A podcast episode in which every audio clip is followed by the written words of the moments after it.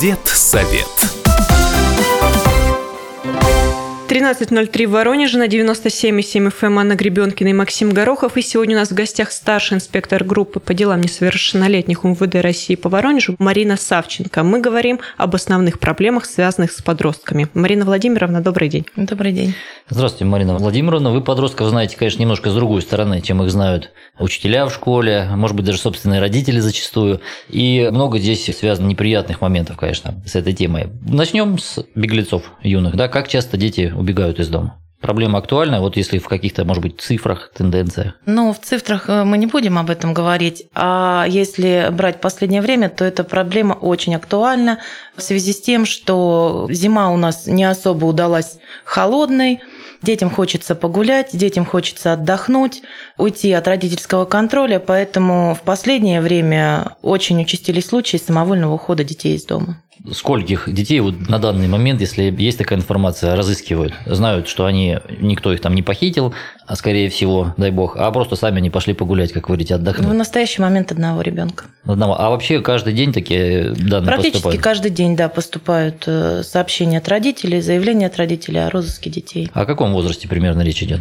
13-17 лет. Первоклашки, в общем-то, не уходят ну, еще. Ну, бывает, но очень редко. Марина Владимировна, вот вы назвали некоторые причины ухода из дома. Дети хотят просто пойти погулять. А бывают ли случаи, когда это действительно какая-то неприятная обстановка дома, и дети просто не могут там находиться? То есть какие еще бывают причины? Ну, это в редких случаях, когда со стороны, если посмотреть ребенка да, на эту проблему, это нетерпимая ситуация в доме. В основном это подростковые вот эти какие-то потребности в общении в большем, чем позволяют родители. Но тут хотелось бы остановиться на том, что, в принципе, где-то процентов 50 поступающих сообщений, это, скажем так, не то, что прям дети потерялись, самовольно ушли, это когда дети задерживаются домой. То есть не, не, всегда, сообщают не родителям всегда это самовольный mm. уход, да. В наше время, как бы мы уже все родители мобильные, привыкли к тому, что дети всегда на связи, но бывает у детей не рассчитали, где-то поиграли, телефон выключился. Родители начинают э, паниковать сразу и Первое, что там ближайшие 10-15 минут, когда они дозвонятся до ребенка, они звонят в полицию. А бывают такие случаи, когда там ночью ребенок не пришел, или несколько дней его ищут, а он где-то прячется в это время, не звонит и не ну, выходит ну, на связь? Конечно, бывают. Но а... это не та категория детей, допустим, про которую я сейчас говорила. Это уже склонные как раз, так сказать, духу странствий. Э, да, да. Что-то их не устраивает в доме, отношения в семье не складываются – они уходят, уходят на день, на два. Вот последнего мальчика мы порядка двух недель искали. Он не в первый раз уже уходил из дома. Как бы здесь надо разграничивать именно, когда дети самовольно уходят из-за какой-то причины, а есть, когда дети просто задержались домой. Нам не надо все-таки забывать, что по большому счету это такие же дети, как и мы, которым хочется свободу. А с учетом того, что родители стараются детей загрузить дополнительными занятиями, чтобы они не были на улице, не попадали в какие-то компании, соответственно, им хочется просто немножко отвлечься и отдохнуть. Опять же, в связи с тем, что у нас очень много торговых центров, детям есть куда идти. Там есть еда, там тепло, они себя чувствуют комфортно, при этом не считая времени, сколько они отсутствовали дома. А вот тот парень, которого искали несколько дней, он где вообще ночевал, где время проводил? В основном это подъезды. Когда вот именно такие дети, как правило, это подъезды. А какие-то признаки родители должны насторожить? Вот ребенок собрался в какой-нибудь поход, э, загул и так далее. Ну, там спички в карман положил или денег больше попросил, и телефон с дополнительной зарядкой припрятал. Там, что должно? Как правило, в последнее время дети не готовятся к этому. Спонтанно действуют. То есть, ну, если там, раньше читают, в своем детстве мы там рюкзаки могли собрать, да, подготовиться как-то там сухпайок положить в рюкзак, там сменную одежду, в последнее время дети не не готовятся, они просто ушли Вы в говорите, школу. мы как опытный в этом смысле ребенок, или это просто из практики? Нет, я таким не страдала никогда. Вот, поэтому они не готовятся, они вот ушли в школу и не вернулись. Марина Владимировна, если говорить о детях, которые все-таки ушли из дома не просто погулять, после того, как их возвращают в семью, ПДНщики наблюдают за ней? Если это та категория, которая не просто задержалась Да, то есть проблемная. С проблемной категорией, безусловно, мы в отношении таких детей, в любом случае по сообщению принимается процессуальное решение, материал направляется на комиссию по делам несовершеннолетних, и ребенок ставится на учет в наше подразделение. Марина Владимировна, а бывают такие случаи, когда ребенок не сам уходит из дома, а вот прям пропажа, ну кто-то увел его, ну не дай бог украл? У нас были на такие территории ситуации? города Воронежа таких случаев не было. Слава богу. Все-таки давайте напомним определенный алгоритм действия. Если, допустим, взрослый человек видит на улице маленького ребенка, за которым никто, очевидно, не присматривает в данный момент, каковы его действия? В первую очередь, наверное, надо подойти к ребенку и поинтересоваться. Опять же, согласно возраста ребенка, да, если мы видим, что это первоначальные классы, там, до 10 лет, да, то разумно подойти к нему и по-доброму поинтересоваться, как тебя зовут, сколько тебе лет, а где ты живешь, а почему ты здесь находишься один. А где твои родители? Бывают же такие случаи, когда ребенок посадили там, ну, в торговом центре, фастфудную зону, да, а сами пошли по магазинам. Если ребенок отвечает все четко, не растерянно, ну, вот там родители в магазине, то как бы и не стоит волноваться, он сам разберется в данной ситуации. Если же ребенок растерян, он, соответственно, ну, как зачастую они обращаются, потому что из торговых центров часто поступают сообщения, что вот найден ребенок, заблудился ребенок. Сразу служба охраны нам сообщает, и, соответственно, мы уже выезжаем, устанавливаем место жительства ребенка. А если где-то на улице это происходит? Ну, на улице мало, когда увидишь ребенка школьного возраста, идущего с родителями, бабушками, дедушками за ручку. В основном, как правило, это дети одни. Но чтобы убедиться, что с ребенком все нормально, в принципе, со стороны взрослого надо просто к нему подойти и поинтересоваться у ребенка. Дети у нас сейчас для диалога, в принципе, открыты. Да, с другой стороны, родители-то учат их не общаться с незнакомцами, наоборот, да, не факт, что ребенок пойдет на контакт. Это с точки зрения ребенка, а с точки зрения взрослого, не каждый раз, наверное, человек подойдет, опасаясь, что его сейчас примут, наоборот, за какого-нибудь злоумышленника, который пристает к ребенку, а не пытается Ну, помочь. В последнее время большинство случаев именно так и происходит, да. Дети научены уже родителями, что не надо обращаться к взрослым. Ну, да нет, в принципе, со стороны взрослого, нормального, адекватного взрослого человека, я думаю, это в порядке вещей, поинтересоваться у маленького ребенка, почему он в общественном месте, если ситуация предрасполагает к этому поинтересоваться. Не просто там вот идет ребенок, и мы подбежали, ты кто? Вот, а если А где твои родители, да? Да, если ситуация, вы видите, что предрасполагает к тому, что надо поинтересоваться, ничего в этом зазорного нету. Как тебя зовут? То скажи, ты не потерялся А случайно? если Может, тебе потерялся, что помочь? Мы делаем? В полицию тогда просто обращаемся? Да, да. Больше никуда не... Ну, служба безопасности. Если брать это торговый центр, то там служба безопасности. Они сразу с нами связываются, потому что взаимодействие с ними у нас налажено. Хорошо, давайте теперь самим родителям напомним, чему нужно научить детей, если они в какой-то неприятной ситуации оказываются. Вот недавно был случай, который широко обсуждали в Москве. Там не совсем адекватный мужчина преследовал девочку, зашел с ней вместе в подъезд, была видеозапись, ее там разбирали с точки зрения правильно, неправильно ли она поступила. Она, заметив это, вышла, позвала другого мужчину на помощь, чтобы он сопроводил ее до квартиры. А этот преследователь, собственно, увидев это, сбежал. Но потом его нашли, оказался он действительно психически нездоровым человеком. Вот что делать? Детям какие азы надо донести до них родителям? В первую очередь надо научить детей обращаться все-таки взрослым в таких ситуациях непонятных и сложных для их развития возрастного. Научить детей именно в такой ситуации подойти к взрослому и попросить помощи. Ну, советуют подходить очередь. либо там к человеку в форме, либо к пожилым каким-нибудь А, э, ну, людям, да? Мы же не всегда в Нет здесь форме каких-то на таких? улице. Ну, сейчас даже иной раз в форме увидишь, не факт, что он имеет отношение к каким-то правоохранительным или прочим структурам. Камуфляж в одно время вообще был популярен. Но Поэтому- все-таки, если мы очевидно видим, что полицейский, лучше к нему, это понятно. Кому Ну, еще? Если полицейский, да, лучше к нему. Если это где-то происходит на территории каких-то торговых центров, то лучше всего обратиться в службу безопасности. Они стоят на каждые там 5-10 метров, у них у рации, они сразу все передают. Если это происходит на улице, очевидно, наверное, не надо там подходить к несовершеннолетним таким же. Все-таки постараться определить человека и подойти там, может, к более старшему и попросить помощи. И в этом нет ничего такого. И родители должны обязательно это детям рассказывать. Вот, например, тот же московский случай. Говорилось, что девочка совершила ошибку, зайдя, в принципе, в подъезд. Когда она понимала уже, что за ней кто-то идет, не надо было заходить в подъезд, ограничивая тем самым пространство, из которого труднее будет вырваться. Это данном случае. действительно ошибка, потому потому что эта ошибка могла привести к более тяжким последствиям. Если ребенок видит, что за ним кто-то идет, ни в коем случае, во-первых, не надо заходить ни в подъезды, ни в какие-то другие там... Ну, замкнутое пространство. Замкнутое пространство, да. Но в любом случае надо продолжить движение по улице, где есть люди, и если уже, по мнению ребенка, все ему становится страшно, у него начинается паника, в этой ситуации уже надо обратиться непосредственно к взрослым.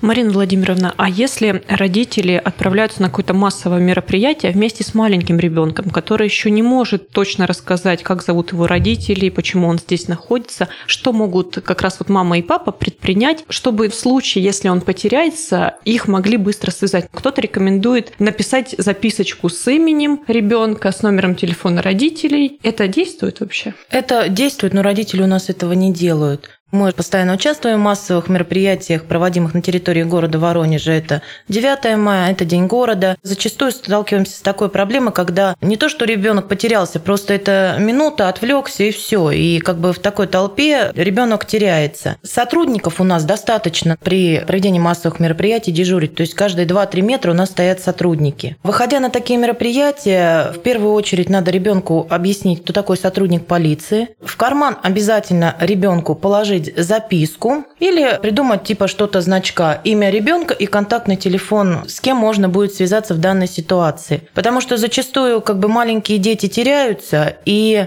пока взрослые обратятся сами к сотруднику полиции, проходит достаточно длительный период времени. То есть они начинают сами бегать по всему городу, искать своего ребенка. Хотя, еще раз повторяю, мы стоим каждые 2-3 метра практически. У нас стоят сотрудники полиции. На массовых мероприятиях, да? Да. За это время, пока они 10 15 минут бегают, проходит время. На этом мы сейчас прервемся и после небольшой паузы продолжим разговор.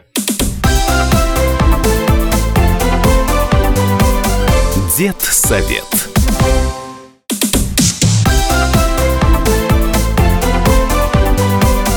Дед совет. На 97,7 FM эм Анна Гребенкина и Максим Горохов. Сегодня у нас в гостях старший инспектор группы по делам несовершеннолетних УМВД России по Воронежу Марина Савченко. Марина Владимировна, мы уже поговорили о том, что дети порой уходят из дома или попадают в какие-то неприятные ситуации, когда кто-то может их преследовать, как они должны себя вести. Теперь предлагаю все-таки обсудить такой вопрос, как преступления, которые сами подростки совершают. Какие это ситуации в Воронеже? У нас они, в принципе, разного рода преступления Наиболее распространенные. Наиболее распространенные – это кража. Из магазина магазинов, торговых центров. В основном это кражи как бы первой части. Что значит первая часть? Это не в составе организованной группы без Это не в составе организованной группы, да, это в магазине что-то такое. То есть спонтанно что-то человек схватил, либо он заранее что-то присмотрел себе, уже имея план, приходит туда и что-то похищает. Ну да, в основном, конечно, это кражи. Есть и э, разные у нас преступления. 19 год был насыщен очень э, угонами транспортных средств. Подростки, то есть? Классикой, да, именно классикой. Ну, скажем так, сразу машины эти были открыты. Я тут не оправдываю ни ту, ни ту сторону. Просто скажу сразу, эти машины были все открыты. А заводили их как? Как в кино, проводками? Да. Или... Ну, да. ребята просто так развлекались, просто им хотелось покататься. Ну да, такой у них был. То есть машины потом бросали? Да, покатались, машины бросили. У нас было очень много случаев в том году. Сейчас эти дела находятся на расследовании. А какой возраст этих угонщиков юных? От 12 до 15. То есть реально был 12-летний угонщик, который открыл дверь в незакрытой машине, прикурил эти провода и уехал? Да. Это дети кино смотрят или кто-то их обучает? Здесь такое Нет, содружество ну... криминальных более старших товарищей с младшими? Все-таки, наверное, это больше интерес такой мальчишеский, я думаю. Ну, этот интерес, стороны. он как-то, наверное, конвертировался все-таки в э, учет. Человек попал на учет к вам, или вы просто поговорили с ним, говорите, не делай так больше. Нет, Еще почему? ты слишком маленький, чтобы ездить на машине. Нет, Уходите. они у нас стоят э, за преступление, они у нас в обязательном порядке mm-hmm. ставятся на учет, с ними проводится профилактическая работа. Этой категории детей мы уделяем большее внимание, конечно, чем другой категории, которая за правонарушение ставится на учет. Ну, здесь, наверное, сложно разницу проследить нашим слушателям. Под правонарушениями мы что имеем в виду? Это все, что подпадает под действие Кодекса об административных правонарушениях. Ругался матом, пьяный шел по улице, да. там побил учителя или одноклассника. Ну, Хотя побил, здесь уже побил про... учителя – это спорный зависит, да? вопрос, да. Здесь зависит от степени тяжести причиненного вреда. Какие еще преступления, вот помимо того, что мы перечислили? Единично, в принципе, у нас есть весь набор преступлений, предусмотренных Уголовным кодексом, которые совершаются подростками. Что даже изощренные какие-то мошенничества присутствуют? Ну, не изощренные. Но есть тоже. Например, как кто кого обманывает? Ну, это как бы у нас сейчас мошенничество немножко другое. Оно сейчас немножко привязано к банковским картам. Угу. Можно и найти карту, да, и Можно воспользоваться. вытащить карту. Вытащить это уже кража. Кража. А вот если как бы воспользоваться картой найденной, то тут уже как бы немножко другая ответственность. Так хорошо, много сейчас сказали, давайте прям четко проясним, за что и с какого момента несовершеннолетних привлекают к ответственности. У нас есть два вида ответственности. Первая – это уголовная ответственность, вторая – административная ответственность. Уголовная ответственность по многим э, статьям Кодекса уголовного наступает с 14 лет. То есть сюда мы можем отнести кражи, угоны транспортных средств, э, грабежи, разбои, ну и более, соответственно, тяжкие преступления. Административная ответственность у нас наступает с 16 лет. То есть это ругался матом, распевал, курил в запрещенных местах, причинение телесных повреждений, не повлекших вред здоровью. Вот если он еще маленький, если ему там 12 лет еще, может быть даже меньше, он вообще как-то может отвечать перед законом? То- Ну, берем уголовный кодекс. То есть, если ребенок совершил преступление, ответственность за которое минимально у нас наступает с 14 лет, да, то у нас есть такое понятие в законодательстве, как общественно опасное деяние. Это совершение преступления до достижения возраста привлечения к уголовной ответственности. 14 лет. 14 лет. Ну, это по каким статьям 14, по каким статьям 16, это уже как бы определяет Уголовный кодекс. Ответственность наступает с 14 до 16 лет, ну и, соответственно, выше. Да? В отношении таких детей у нас есть э, мера профилактического воздействия, как э, помещение в Центр временного содержания несовершеннолетних. Помещаем мы туда, когда принято уже процессуальное решение, то есть зачастую это вынесено постановление об отказе в возбуждении уголовного дела за недостижением возраста. После, как бы это, если единичный у подростка случай, да, ну вот так случилось в его жизни, после первого раза мы рассматриваем его на комиссии, ставим на учет. Если в дальнейшем это продолжается, то есть мы можем и после первого раза уже помещать в Центр временного содержания несовершеннолетних, но зачастую как бы даем шанс Там опять тоже какой-то проведения. срок отводится этого А, содержания в каждом случае. Да, мы помещаем на 48 часов, э, после чего продляемся через суд, э, подаем ходатайство, до помещения до 30 суток. Если суд, э, рассмотрев все наши материалы, все ходатайства, характеристики, придет к выводу, что родители не справятся с профилактической работой, не справятся со своим ребенком, да, то его помещают до 30 суток по решению суда. Если суд видит, что родители могут контролировать своего ребенка, могут как бы предотвратить в дальнейшем его противоправное поведение, то суд отказывает в удовлетворении ходатайства, ребенок передается родителям. Общественно опасные деяния – это какие виды преступлений? Все, которые предусмотрены Уголовным кодексом. Ну, например, он убил кого-то, понятно, да, не дай бог, или там он разбой совершил, что еще может быть? Те же тоже кражи, те же грабежи, да, те же причинение телесных повреждений. А с 14 лет он уже может попасть в колонию для несовершеннолетних. Если статья Уголовного кодекса предусматривает ответственность с 14 лет, то да.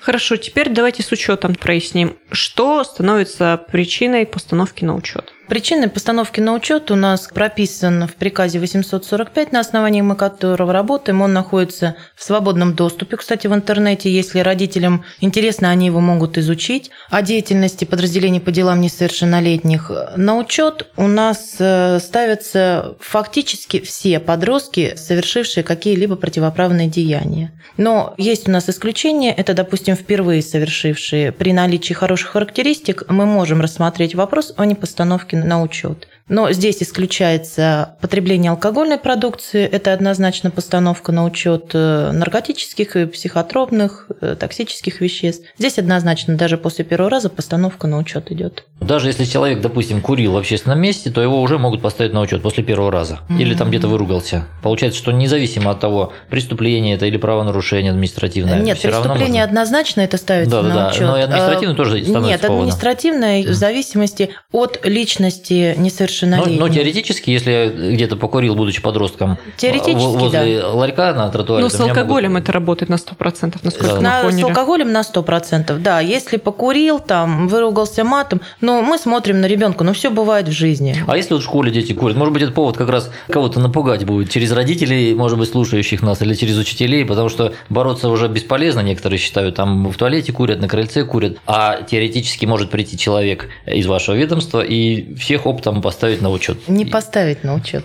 Постановка на учет у нас осуществляется только после рассмотрения на комиссии ну, конечно, по делам там запустить этот э, да. многоступенчатый Для процесс. того, чтобы ребенка поставить на учет несовершеннолетнего, сначала надо собрать материал, в чем ребенка обвиняют, разобраться, установили дело, направляем материал на комиссию по делам несовершеннолетних. Там рассматривает комиссия в полном составе, там присутствуют представители всех ведомств. Рассматриваем, признали его виновным. Потом решение с комиссии поступает опять к нам в отдел полиции, и уже там мы берем характеристику с места учебы, смотрим э, его личность, может, там ребенок чем-то занимается, чем-то увлекает, ну, вышел, ну, попробовал он покурить. То есть, конечно, за первый случай правонарушения, если это такой, скажем, не очень серьезный, мы на учет детей не ставим. Марина Владимировна, ну мы выяснили, что алкоголь карается мгновенно сразу же. Вот скажите, много ли в практике ПДН случаев употребления алкоголя подростками? Вы знаете, у нас все относительно. Относительно чего мы будем брать много случаев? Давайте относительно всех предыдущ- доставленных, Да. относительно всех жителей Воронежа. Предыдущего периода и количество Хват- доставленных. э, да. Хватает, э, конечно, и распития алкогольной продукции. То есть дети достигли 16 лет, да? Протокол составляется административный на них. С распитием немножко по-другому. Если ребенок не достиг 16-летнего возраста, то протокол в любом случае составляется на родителя по статье 2022. То есть Лежачее исполнение обязанностей по воспитанию? нет, нет, это именно когда ребенок распивал. А, отдельно. там. Распивал, Мгм. появлялся, да, в состоянии алкогольного опьянения. И а что здесь мы статью... штрафуют за это? Или Да, что? выносится штраф в отношении родителей административный, и ребенок также ставится на учет. А какова сумма штрафа? По-моему, тысячи полторы. То есть, может быть, не сильно испугает некоторых родителей такая А, ну, история. может, может Учет не хуже, конечно. испугает, э, но как бы никто не знает, как из нас дальнейшая жизнь у кого А сложится. с него как-то снимают потом с этого учета? Какова процедура? Шесть месяцев ребенок стоит у нас на учете. Шесть месяцев с ним проводят профилактическую работу. Сотрудники по делам несовершеннолетних, участковая полномоченная полиция и сотрудники уголовного розыска. По истечению шести месяцев мы запрашиваем характеристику с места учебы ребенка, какие-то дополнительные справки собираем с места жительства. Если нареканий к данному подростку нет и он нигде более не попадался за какие-то правонарушения, мы его с учета снимаем. И все, он как бы чист, нигде это никогда в жизни в его не отразится. Нет, что он почему? был. Если дети поступают в военное училище, да, там прям сразу им выдают справки. Состоял ли на учете? да, состоял ли на учете. Все-таки это скажется. в Это скажется, да. Если в дальнейшем ребенок там планирует серьезные вузы поступать, то, конечно, это скажется. Марина Владимировна, продолжая тему алкоголя, не могу не спросить, проводят ли наши подростки в Воронеже вписки? Это крайне редко бывает. Понимаете, вот у нас есть места концентрации несовершеннолетних, которые нам известны, да, которые мы выявляем, которые мы посещаем, в том числе с сотрудниками патрульно-постовой службы. Вписка – это место, скажем так, оно не охваченное нашим взглядом, потому что это такое стихийное какое-то вот да. да, сегодня здесь есть, завтра нету. Поэтому ну, нет у нас таких вот фактов, э, чтобы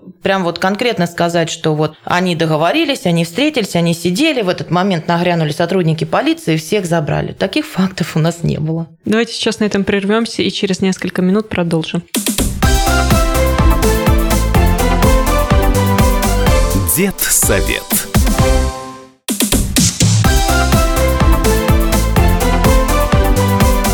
Дед совет. На 97,7 FM Анна Гребенкина и Максим Горохов. У нас сегодня в гостях старший инспектор группы по делам несовершеннолетних МВД России по Воронежу Марина Савченко. Мы говорим об основных проблемах подростков. Марина Владимировна, мы перешли к такому вопросу, как места, как вы сказали, концентрации подростков, да, где они преимущественно там общаются, Да. проводят время, не всегда соблюдая там всем правила, существующие в обществе. Но полиция знает об этих местах. Вот если перевести на такой обыденный язык, что это за места, где э, собирается молодежь, которая требует повышенного внимания и с вашей стороны, и с стороны Это родителей? не то, что молодежь, вот вся, которая в этом месте, она требует повышенного Ну, сам факт внимания. того, что он там собралась, он уже привлекает, наверное, внимание, и как бы там чего не вышло, все равно вы присматриваете за ним. Где это все? Это разные места. В последнее время, так как у нас сейчас зимний период, да, это торговые центры мы берем. Да, мы сказали уже о них. Летний период – это парки, скверы. Самый, конечно, у нас посещаемый несовершеннолетними – это галерея Чижова и близлежащие к ней дома. Вот все-таки я давно это замечаю, и изменяются какие-то пристрастия подростков, потому что человек, он вообще к удобству стремится, да, и ты пришел, тут тебе музыка, тепло, хорошо.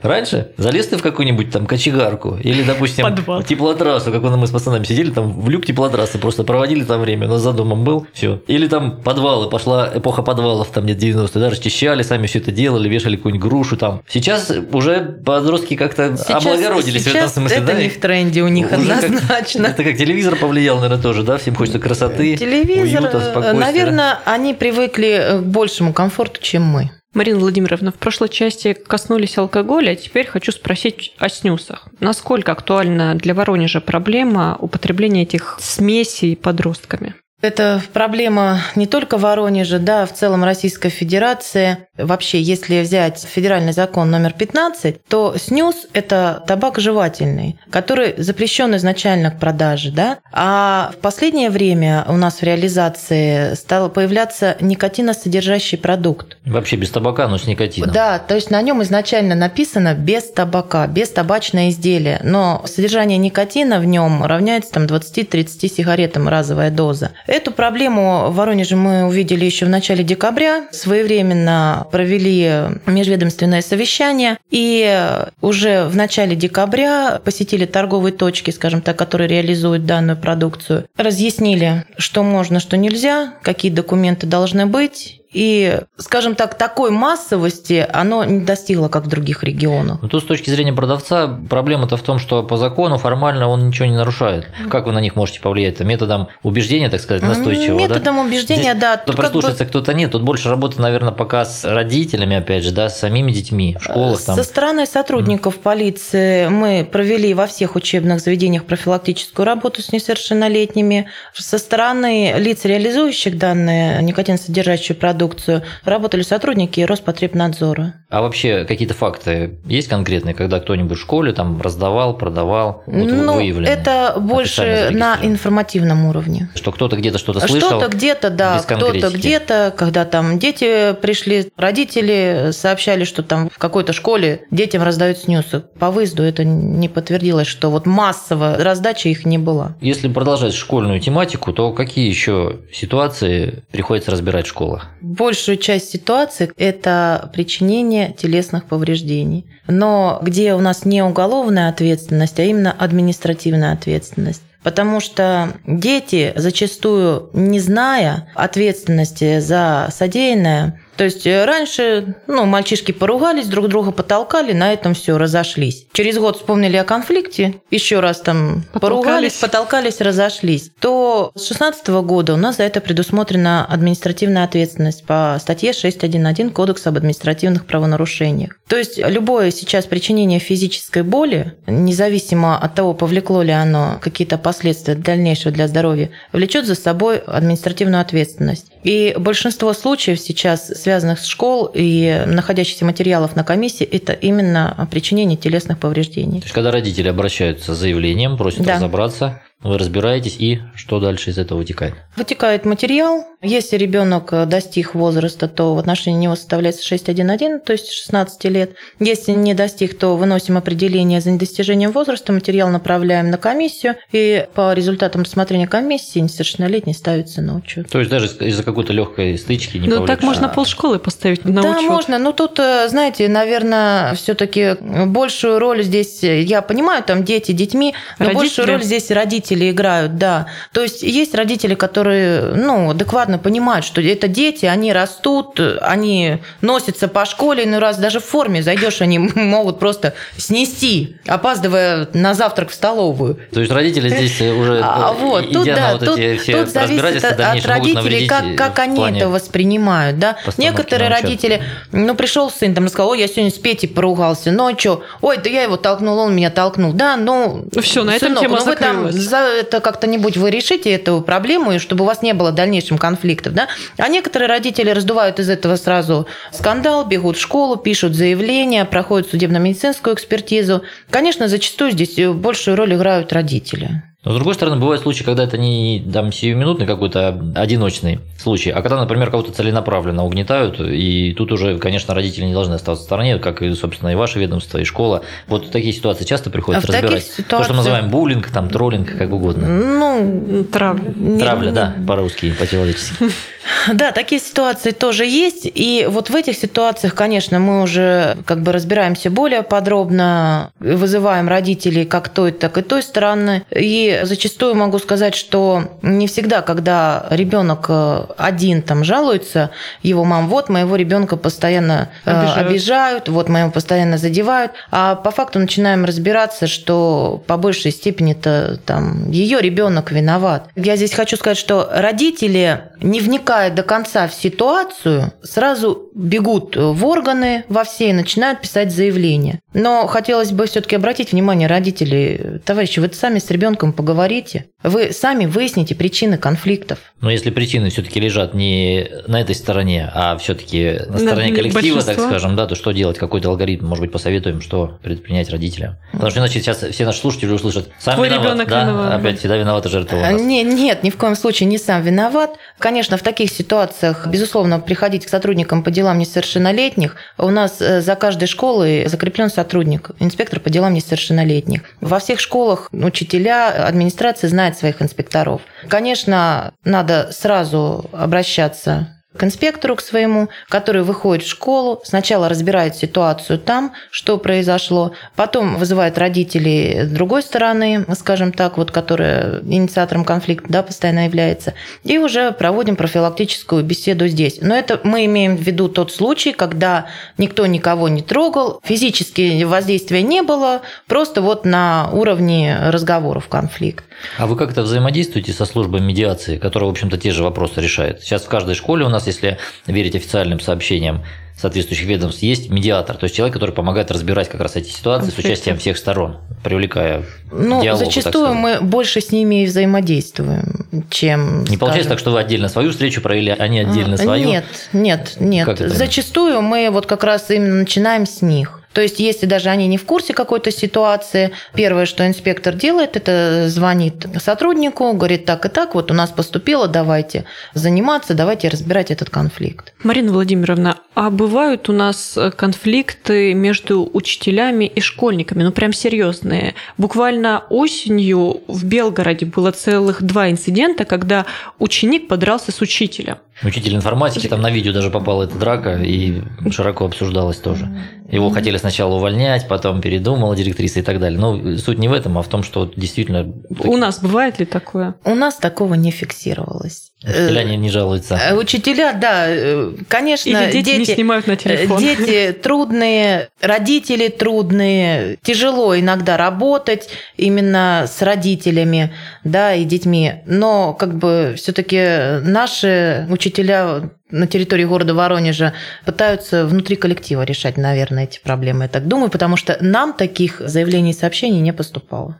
Марина Владимировна, вы говорите, дети трудные, проблем много, но а в целом какая-то есть закономерность? В какую сторону мы движемся? Становятся они более трудными? Больше ли становится вот правонарушений, преступлений, описанными вами, вот этих взаимных каких-то трений? Или все таки здесь какое-то смягчение нравов в этой подростковой среде можем отметить? Ну, я не думаю, что я сейчас какой-то секрет открою, что вот последние два года у нас э, на территории Воронежа зарегистрирован рост подростковой преступности. все таки есть рост. Мгм. Да, это как бы официальная статистика, мы от нее никуда не денемся. Конечно, тяжело в последнее время работать. Э, Дети больше становятся самостоятельными, с более раннего возраста пытаются решать проблемы, не всегда у них это получается. Тут же хотелось бы отметить, что и родители, не все, конечно, никто не говорит, есть у нас прямо и мамочки, и папочки, но зачастую родители сейчас все-таки больше заняты обеспечением материальной стороны семьи и мало внимания уделяется детям. Поэтому дети у нас больше самостоятельно принимают какие-то решения, самостоятельно проводят э, время свое. Зачастую даже родители об этом не знают. Конечно, хотелось бы, чтобы в идеале у нас все дети, э, помимо школ, еще получали какое-то дополнительное образование, которое немножко бы их отвлекло от проблем. Ну и, э, конечно, большую роль здесь играет у нас э, интернет. когда незанятые, скажем так, дети проводят все свободное время за компьютером. Они теряют связь с реальностью, и начинают какие-то производить неадекватные действия. Вот вся наша тенденция. Ограничить интернет, больше разговаривать с детьми, меньше им давать самостоятельности, соответственно, их возрасту. Ну, на этом как бы и все. На этом наш эфир подошел к концу. У нас сегодня в гостях была старший инспектор группы по делам несовершеннолетних УМВД России по Воронежу Марина Савченко. Программу вели Анна Гребенкина и Максим Горохов. До новых встреч. Дед совет.